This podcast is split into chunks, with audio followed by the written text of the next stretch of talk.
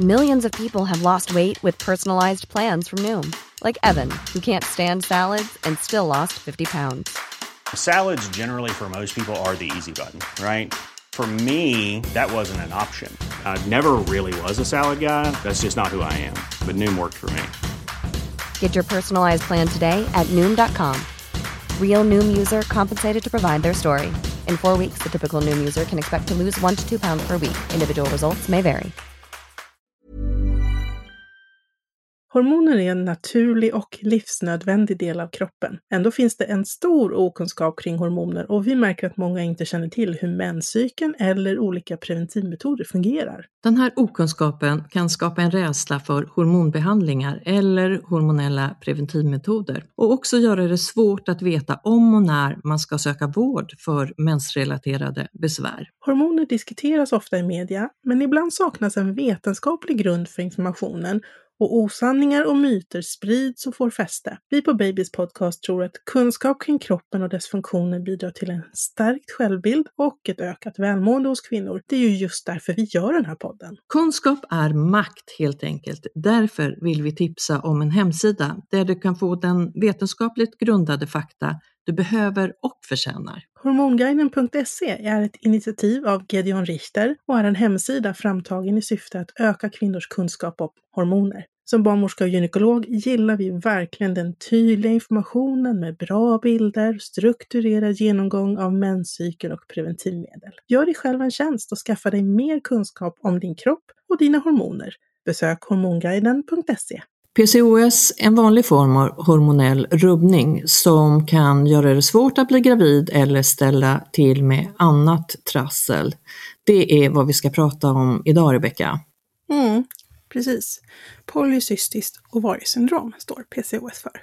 Och vi har fått in jättemånga eh, kloka, smarta, kluriga frågor kring det här. Så att eh, eh vi ska ta itu med frågorna också så småningom. Men du, först så, så kanske vi ska säga att eh, någonting positivt, man har goda chanser att bli gravid ändå. Ja, absolut. Man brukar säga när man har tittat i studier att eh, de allra flesta med PCOS får de barn de önskar. Så är det. Så att ur fertilitetssynpunkt absolut goda nyheter. Mycket bra. Men du, PCOS och mer information runt omkring det här, det är det det handlar om idag i dagens eh, Babys podcast. Här i studion är jag Karina Barnmorska. Och jag, Rebecka, gynekolog.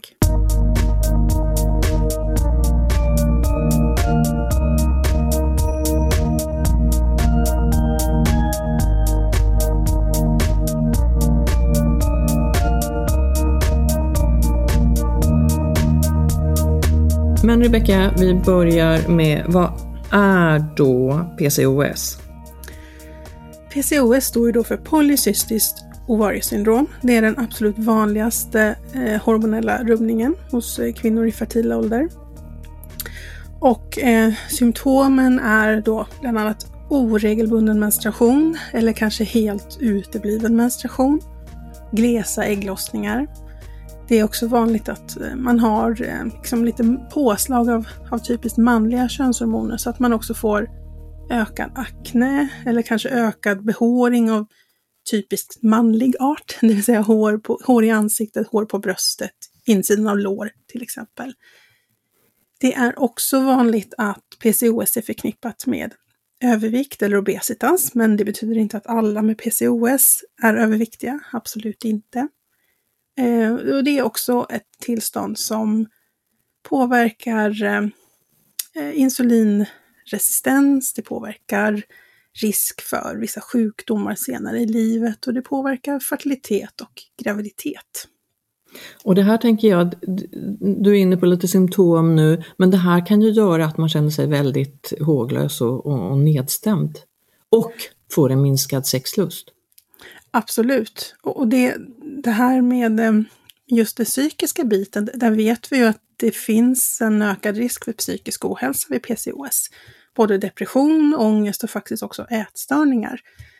Eh, och till det här så kommer ju också att en hel del symptom som PCOS går med påverkar ju också våran alltså våran självkänsla och hur vi ser på vår egen kropp. Det är inte roligt liksom att ha akne långt upp i 30-40-årsåldern eller att ha så pass kraftig behåring så att man måste raka sig varenda morgon innan man går till jobbet.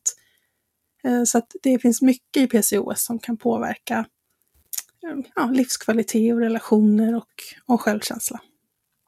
Men du, det, det, är ju ändå så också att PCOS eh, kan ju vara utan att man har de här uppenbara symptomen. Det, det kan det absolut vara. En del har oregelbunden mens och inte så mycket annat av de andra symptomen. Ehm, det finns, ehm, man kan säga att oregelbunden mens är väl egentligen liksom grunden i PCOS. Det är väl liksom ett av grundkriterierna. Men, men de här andra symptomen behöver inte vara så tydliga och kan också variera väldigt mycket beroende på var i livet man är. Men du, vi var inne på det här med, med eh, hormonell rubbning. Och vad, vad består den då av? För det är väl så att testosteronet, alltså eh, könshormonet, eh, det framförallt manliga könshormonet, det ökar. Mm. Precis, testosteronnivåerna är eh, vanligtvis ökade. Antingen så att man ser det då i, i blodprov, men det kan också vara så att man ser det liksom på tecken på kroppen som till exempel akne eller ökad behåring. Eh, många med PCOS har också lite höga östrogennivåer, alltså högre östrogennivåer än andra kvinnor. Eh, och det finns också en koppling mellan hypotyreos, alltså underfunktion i sköldkörteln och PCOS. De, eh, de samvarierar ofta också. Eh, men men liksom det tydligaste är väl det här med testosteronpåslaget, skulle jag säga. Att vi har ett ökat testosteron? Ja en aktiver, ökad aktivering som det så fint heter. Ett mm. viktigt ämne. Mm. Ja. Som, som drabbar ganska många kvinnor faktiskt. Hur många? Det är ingen ovanlig åkomma det här. Hur många vet du? Ungefär 5 10 procent? Ja, ja, 10 till 15 procent ja, brukar man säga. Och i vissa delar av världen ligger det lite högre än så. Eh, I Mellanöstern till exempel så är det lite högre, kanske uppåt 20 procent. Eh, men, men i Sverige 10 till 15. Och vad kommer det sig? Att det är högre i vissa delar av, av världen? Ja, exakt. ja, det har ju sin grund i att det här är framförallt genetiskt betingat. Det här är ju någonting som vi ärver eh, från våra föräldrar, framförallt från mamma, men till viss del också kan man ärva den här benägenheten från pappas sida. Eh, så det gör ju då att det i vissa befolkningsgrupper kan vara lite vanligare än i andra grupper. Så det här är ju genetiskt orsakat. Och det här då, det beror ju som du var inne på att äggstockarna tillverkar för mycket av könshormonet testosteron. Och inte bara att vi har det genetiskt utan att det fortsätter att tillverka lite ökade hormonhalter. Ja, för det, det kan liksom bli som en ond cirkel i det här med testosteronproduktionen eh, och PCOS. Man brukar liksom prata om att PCOS eh, gör att man har en ökad insulinresistens. Det vill säga man har en normal produktion av insulin men insulin kan inte göra riktigt sitt jobb. Eh, man har liksom ett motstånd mot insulin i sina celler. Eh, och den här insulinresistensen gör då att man får ökat eh, testosteron, man får då ökad eh, ansamling av fett runt buken. Eh, jag tänker den typiska liksom, kvinnliga formen, alltså där, där kvinnor vanligen lägger sin fettmassa, så är det höfter och lår och det är en östrogeneffekt. Medan testosteron gör att man lägger fettet på magen istället så att man är mera äppelformad än päronformad. Eh, och just det här att man då lägger fettet runt magen, det ökar på insulinresistensen ännu mer och så ökar det testosteronet och så snurrar det vidare liksom i en ond spiral. Mm. Så det är så det liksom leda... underhålls fram, liksom framgent genom livet. Mm. På ett negativt sätt då? Ja, absolut. Som kan ge följd, följdsjukdomar? Mm. Mm. Mm. Precis. Men du, hur, hur, eh, hur ställer man diagnosen? Eh, diagnosen ställs, det finns liksom eh, då tre kriterier kan man säga. Eh, och för att få diagnosen så ska man generellt sett uppfylla två av tre kriterier. I alla fall om man pratar om vuxna personer så är det så. Och det första kriteriet är då det här med oregelbunden mens eller utebliven mens, oregelbunden ägglossning. Eh, nästa kriterium är ju då att man har det här androgena påslaget, alltså påslag av testosteron. Och det kan antingen vara kliniskt, det vill säga att det är någonting som man ser på kroppen, eh, akne, ökad behåring, bukfetma. Eh, men det kan också vara att man ser det i blodprov när man eh, undersöker testosteronmängden liksom, som cirkulerar i blodet. Och det tredje kriteriet är ett ultraljudskriterium. Och då tittar man med ultraljud på äggstockarna och så räknar man då antalet äggblåsor eller folliklar som är synliga. Eh, och är det då mer än 20 per äggstock så är det ett tecken på att man har PCO, alltså polycystiskt ovarium.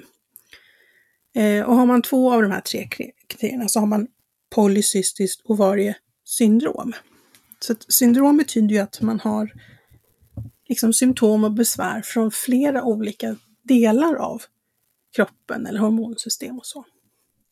Att, ähm, att bara ha PCO, det vill säga att bara ha den här ultraljudsbilden med många äggblåsor, men ingenting av de andra kriterierna, då har man inte PCOS. Eh, det är jättevanligt att ha PCO, alltså ett ökat antal äggblåsor, och ändå ha en helt normal funktion på sina äggstockar. Normal fertilitet, ingen ökad risk för sjukdomar. Ehm, så att, att ehm, det är många som säger, ja men jag var på ultraljud och, och man såg att jag hade ett ökat antal äggblåsor. Ehm, är jag infertil? Och så är det ju inte. PCO är en normal variant. Men PCOS är då hormonrubbningen, själva syndromet. Bra förtydligande. Det är jättevanligt att man blandar ihop det där. Eh, patienter, men även väldigt många som jobbar inom vården, eh, kan inte riktigt skilja på PCO och PCOS. Och det är viktigt, så att man inte ger fel besked till sin patient helt enkelt. Men du, vi var inne på hur ställs diagnosen, men de som, när man ställer diagnosen, det är väl framförallt kvinnor i fertil ålder, för det är väl då det ger sig till känna? Ja, så är det ju. Eh, och då kan det ju vara allt från tonåren, eh, många som söker på ungdomsmottagning eh, med eh, väldigt gles mens och akne och ökad behåring till exempel. Eh, det kan också vara så att diagnosen ställs eh, i samband med att eh, man försöker bli gravid och man inte lyckas. Och så gör man en utredning som visar PCOS. Sen finns det några som faktiskt får PCOS-diagnosen senare än så. Um, men det är inte lika vanligt, men, men man kan absolut ställa PCOS-diagnos liksom, ja, i 45-50 års åldern också. Um, men det vanligaste är ju att det är um, antingen i tonåren eller i samband med graviditetsönskan. Och just i tonår, jag flaggade ju lite för det förut, att då är det lite speciellt det här med hur man kan ställa diagnosen. För att på unga personer så kan vi inte använda ultraljud som en diagnostisk metod. Um, därför att alla unga har ju väldigt många äggblåsor.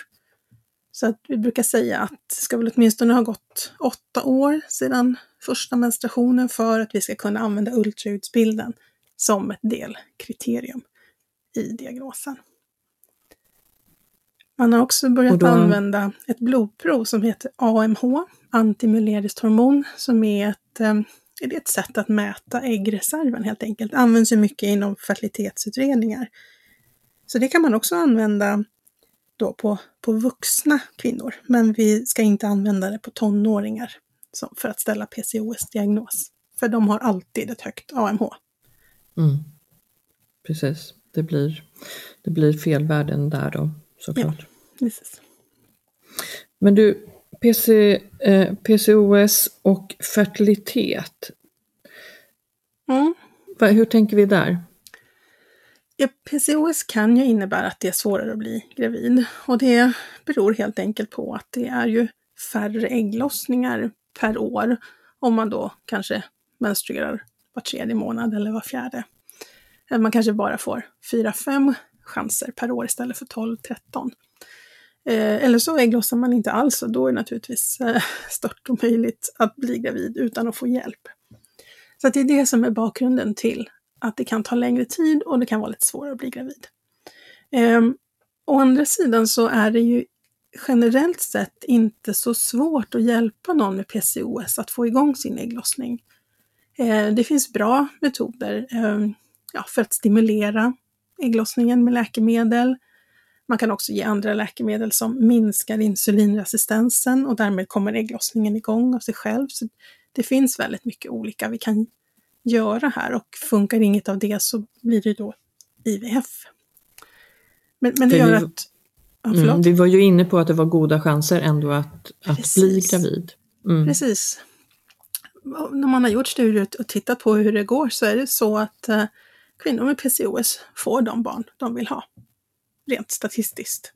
Så att um, jag brukar ofta säga till mina patienter att om man då ska citat välja, slutcitat, någon orsak till att ha svårt att bli gravid, så ska man välja PCOS för att det är oftast det som är lättast att behandla. Inte till 100 procent, men klart enklare än många andra faktorer som kan påverka fertiliteten. Men du, många säger ju att det blir lättare med åldern att bli gravid när man har fått diagnosen PCOS? Ja, så kan det faktiskt vara. För att om, eh, om man tänker sig att eh, vi har ju alla liksom en sjunkande hormonproduktion med åldern.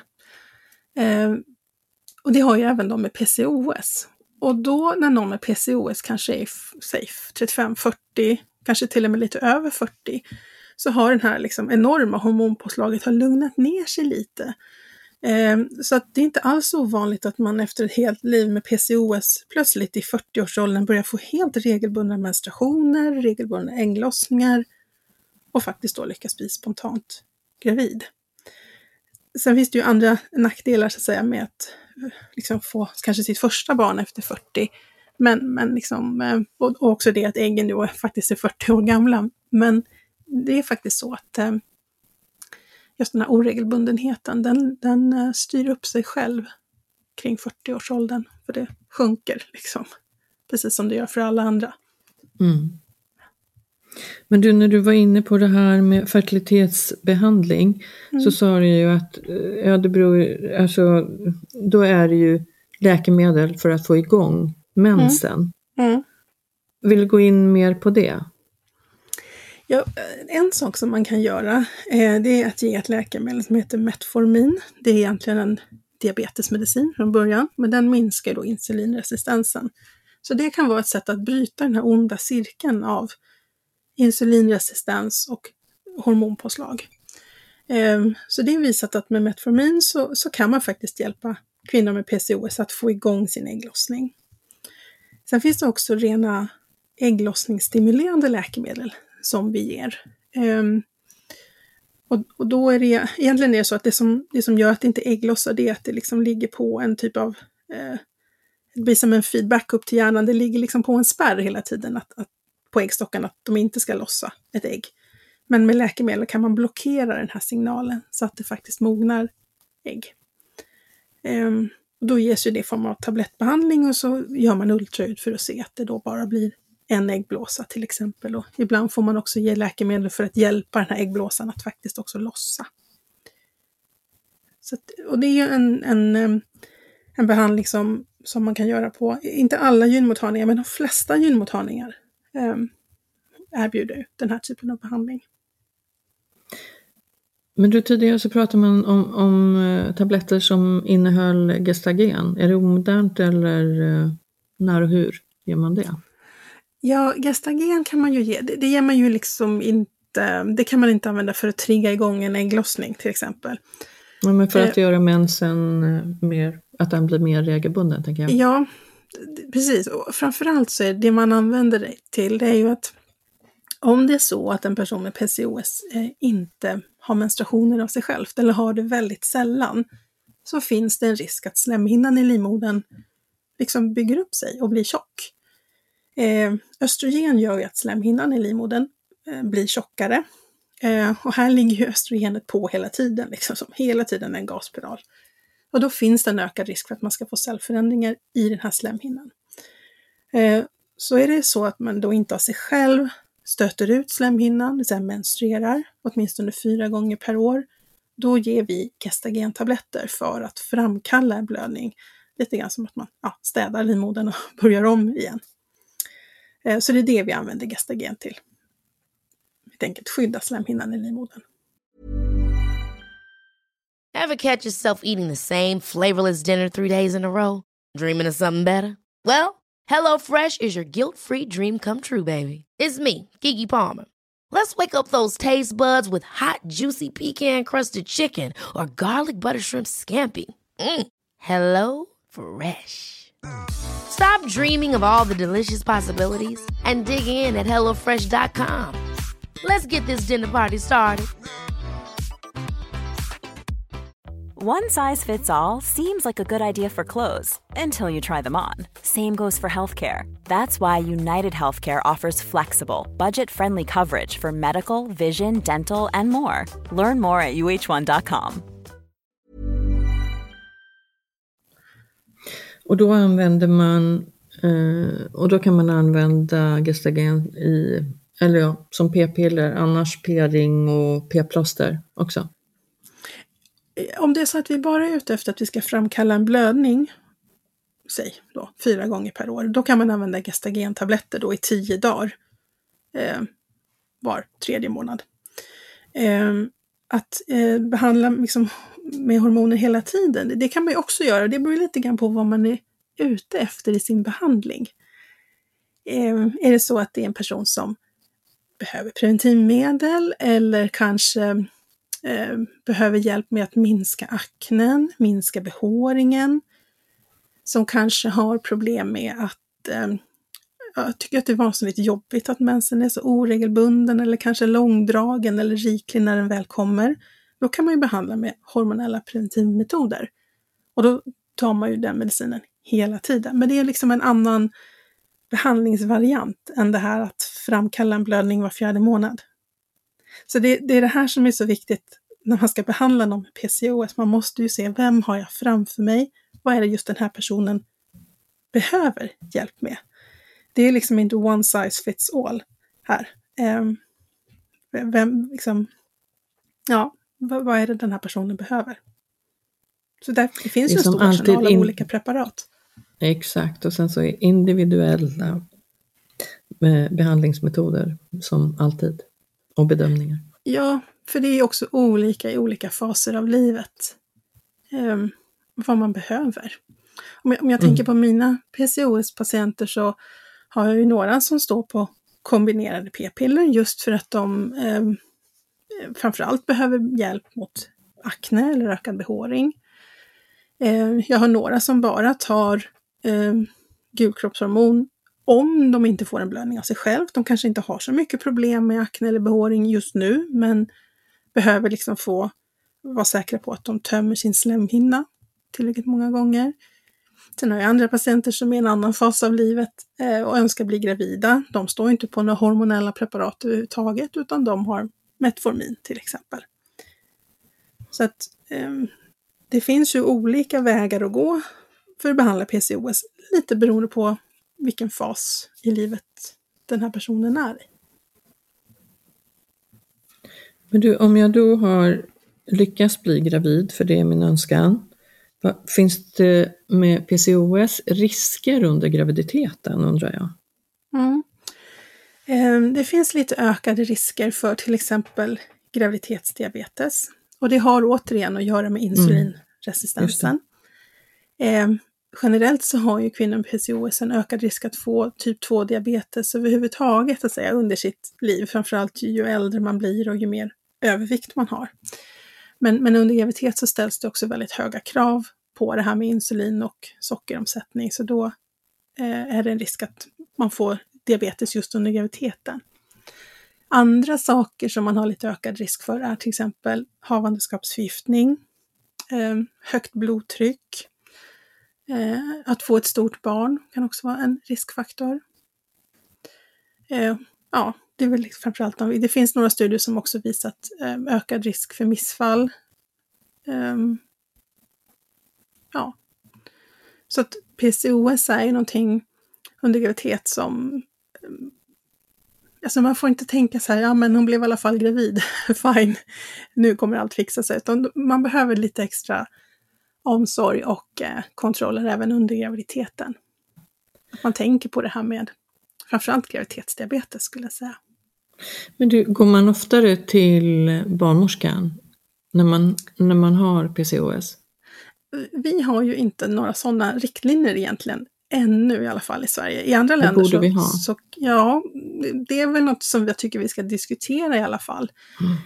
Ehm, I andra länder så kan det vara så att man gör det. Ehm, det finns en del som har riktlinjer om att man åtminstone då PCOS ska göra en sån här sockerbelastning, eftersom vi vet att det finns en ökad risk för, för graviditetsdiabetes. Ehm, och jag tror inte att det är så att vi har den generella rekommendationer i alla regioner i Sverige, men det är inte någon dum idé att tänka tanken. Ehm, jag kan ju tycka att de som har PCOS som genomgår en fertilitetsbehandling, att man redan där och då faktiskt ska tänka tanken och göra en sockerbelastning redan innan graviditeten. Eller åtminstone kontrollera blodsocker. Så att inte den här personen har en diabetes eh, som hon inte vet om. Så att vi vet det innan graviditeten också. Och det här är inte bara överviktiga kvinnor, från, Nej, nej. från början överviktiga, utan det här är, gäller generellt eh, kvinnor med Precis. PCOS. Ja, så även, Mm. nor- även PCOS-kvinnor med normalvikt eller undervikt ska man tänka på det här. Ja. Det har kommit nya eh, riktlinjer, nya guidelines, internationella guidelines för hur man ska ja, ställa diagnos och behandla och så vidare. Och, och där står faktiskt att vi redan vid diagnostillfället ska screena för diabetes. Mm. Så att eh, det här är någonting som vi ska och måste bli bättre på framöver, helt enkelt. Ja, men jag tänker överhuvudtaget så diabetes är ju en, eh, en jobbig eh, sjukdom att ha.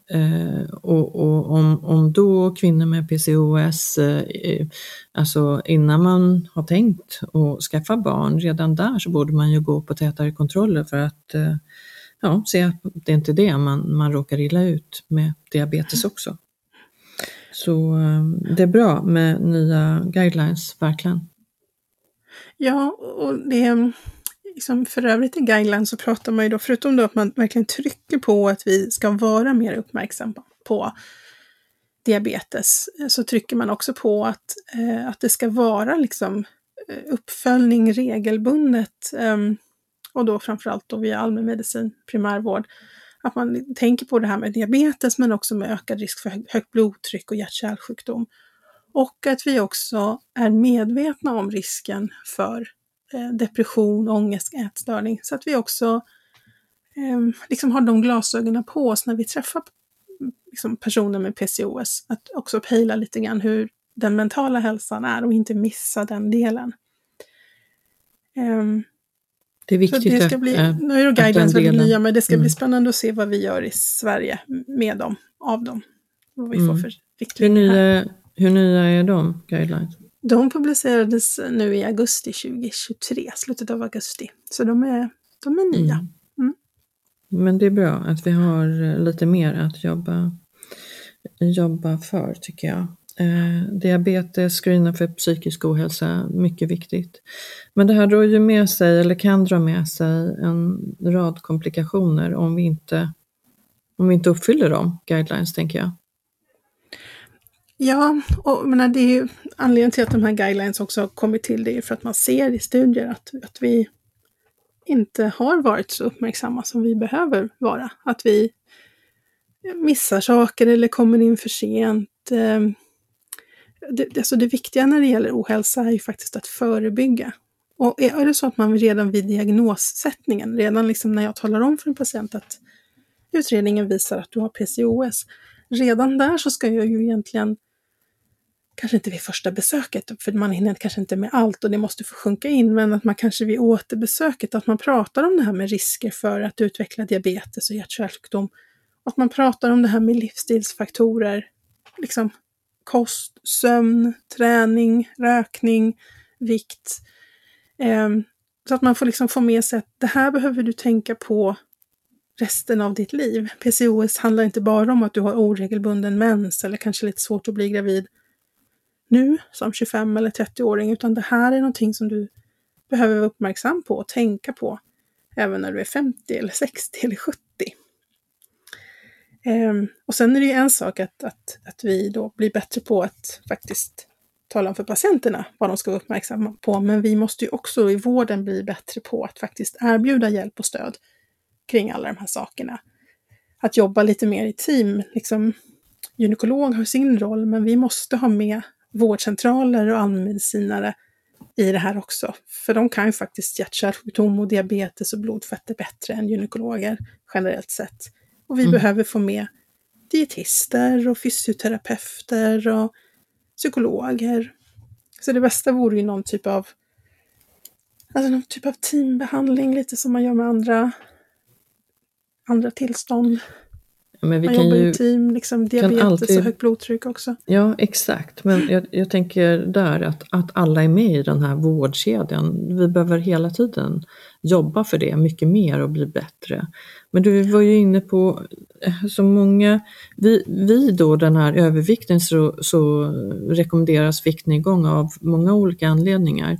Mm. Eh, men här är det ju förbättrad hormonbalans och menstruationsfunktion kan ju också förbättras. Så regelbunden fysisk aktivitet säger många och den här viktnedgången förbättrar alla PCOS-symptomen. Och det kan räcka med att gå ner bara några kilo för att, mm. för att ägglossningen faktiskt ska komma igång. Och det får mm. vi inte glömma att det, ibland så är det kanske inte att vi då överviktar att gå ner 20, 30, 40 kilo utan här kan det räcka med några kilo för att, uh, vi ska, för att det ska ske en förändring till det positiva. Och, och väldigt viktigt att lägga till att det här gäller ju då de med PCOS och övervikt. För att mm, har man, en, har man liksom normalvikt eller undervikt då Eh, då ska ju inte vi sitta och komma med rådet så här, men gå ner i vikt så blir det bra. Det, det Nej, finns det ju liksom ingen evidens för. Men det är faktiskt Nej. många patienter som berättar för mig att de, eh, fast de har helt normal vikt, så när de har fått diagnosen så har de fått, fått rådet så här, eller fått information om det kommer att bli svårt för dig att bli gravid. Eh, det blir bättre om du går ner i vikt. Hej då! Eh, och det här är ju bara så sorgligt att det är så det fungerar. Um, att, att det liksom... Ja, man behöver mer än så. Mer hjälp, mer information. Ja. Inte Precis. bara skickas hem med de här två mm. klapparna på axeln. Liksom. Mm. Men du var, var, du, du var inne förut på att det ju ändå finns en risk för följdsjukdomar och eh, då pratar du om diabetes typ 2, mm. hjärt-kärlsjukdomar. Mm. Vad eh, Ja, andra? depression, ångest, ja, ätstörningar. Eh, det finns bland annat mm. stora svenska studier som har visat att eh, eh kvinnor med PCOS har en högre risk att få framförallt bulimi. Eh, jag tror mm. även att det finns en koppling där mellan eh, andra typer av ätstörningar, men bulimi är väl den som man då ser eh, tydligast. Ja, och sen akne och hudproblem och ökad behåring är ju också mm tillstånd som ja, är jobbiga. Och ibland jobb, inte så lätt ja, att komma verkligen. till rätta med. Nej.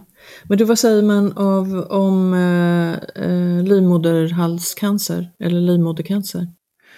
Ja, alltså livmoderhalscancer, alltså det vi kallar för cervixcancer, det finns ju ingen koppling till PCOS. För livmoderhalscancer är ju orsakat av ett virus, HPV. Eh, däremot eh, cancer i livmodern själva livmoderkroppen, det hör ju ihop med då eh, de här glesa menstruationerna. Och det är just av den anledningen som man då antingen behandlar kontinuerligt med eh, hormonella preventivmedel för att då hålla slemhinnan tunn. Eller att man eh, åtminstone ser till att den här personen fyra gånger per år får blöda ut sin slemhinna så att den inte blir kvar. Och det är just den här risken för livmodercancer. Men inte livmoderhals. Det, det är mm. två olika mekanismer där. Ja, det är det faktiskt. Men det var väl av, av den anledningen som vi var inne på de här läkemedlen för att få igång mm. mensen. Mm. Att det är viktigt eh, också. Men du, vart, vart vänder jag mig om jag eh, har eh, symptom som vi har varit inne på? Då, eh, lite beroende på ålder, är det så att man är ung, under 23 eller 25 i vissa regioner, så tycker jag börja på ungdomsmottagningen. Det är alltid det enklaste. Eh, sen om det är så att man bor i en region där man kan söka direkt till gynekolog, utan remiss, då tycker jag man gör det. Och i andra regioner så behöver man först söka eh, via vårdcentral och, och det vårdcentralen vanligen gör då att de gör ju den första utredningen, det vill säga tar upp patienthistorien och kollar blodprover. Sen eh, kan det då behövas ett ultraljud då i, i, många fall, inte i alla fall, men då blir man då remitterad. Eh, och vanligen blir man ju också då remitterad för att sätta in behandling, lite beroende på vad man behöver för behandling såklart, vilken fas man är i livet. Eh, så det är så själva gången eh, går till.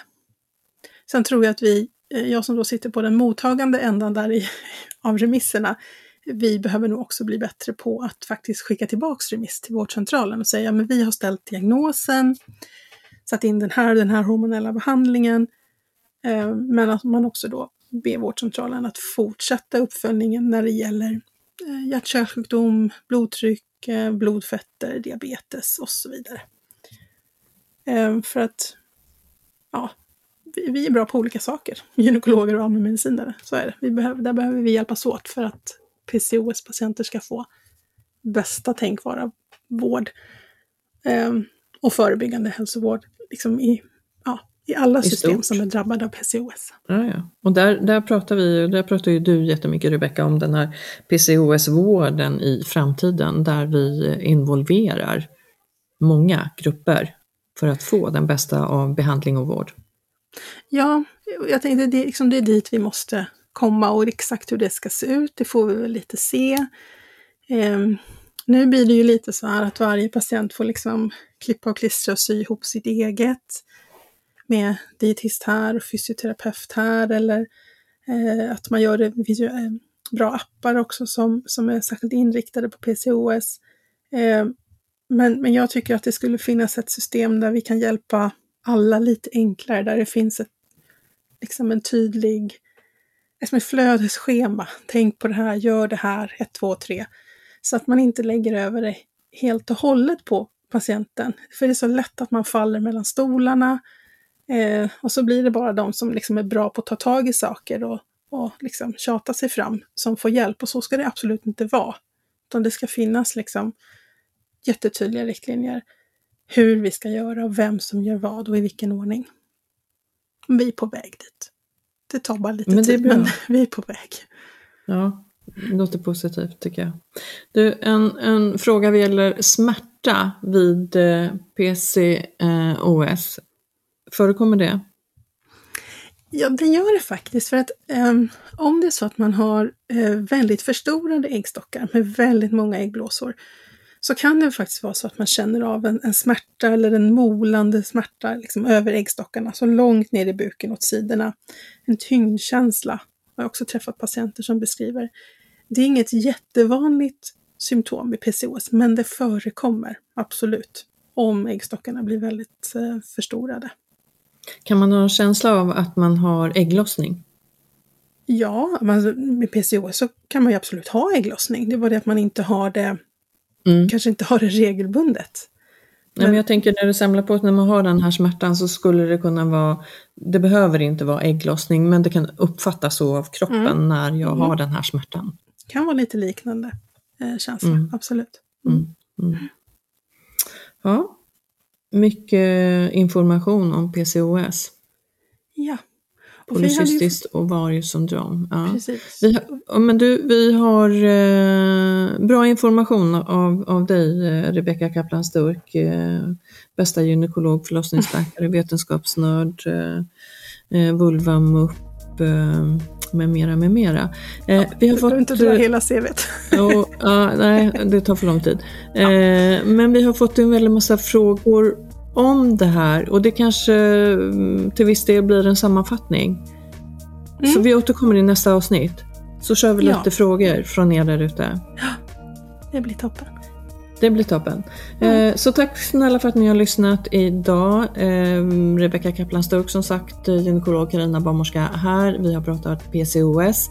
Vi svarar på era frågor i nästa avsnitt. Så följ med oss där, häng med oss på Instagram. Vi är tacksamma för det. At Babies Podcast. Snart tillbaks.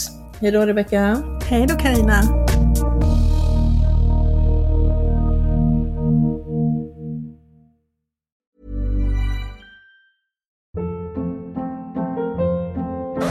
Hold up. What was that? Boring. No flavor. That was as bad as those leftovers you ate all week. Kiki Palmer here, and it's time to say hello to something fresh and guilt-free. Hello Fresh. Jazz up dinner with pecan-crusted chicken or garlic butter shrimp scampi. Now that's music to my mouth. Hello Fresh. Let's get this dinner party started. Discover all the delicious possibilities at hellofresh.com.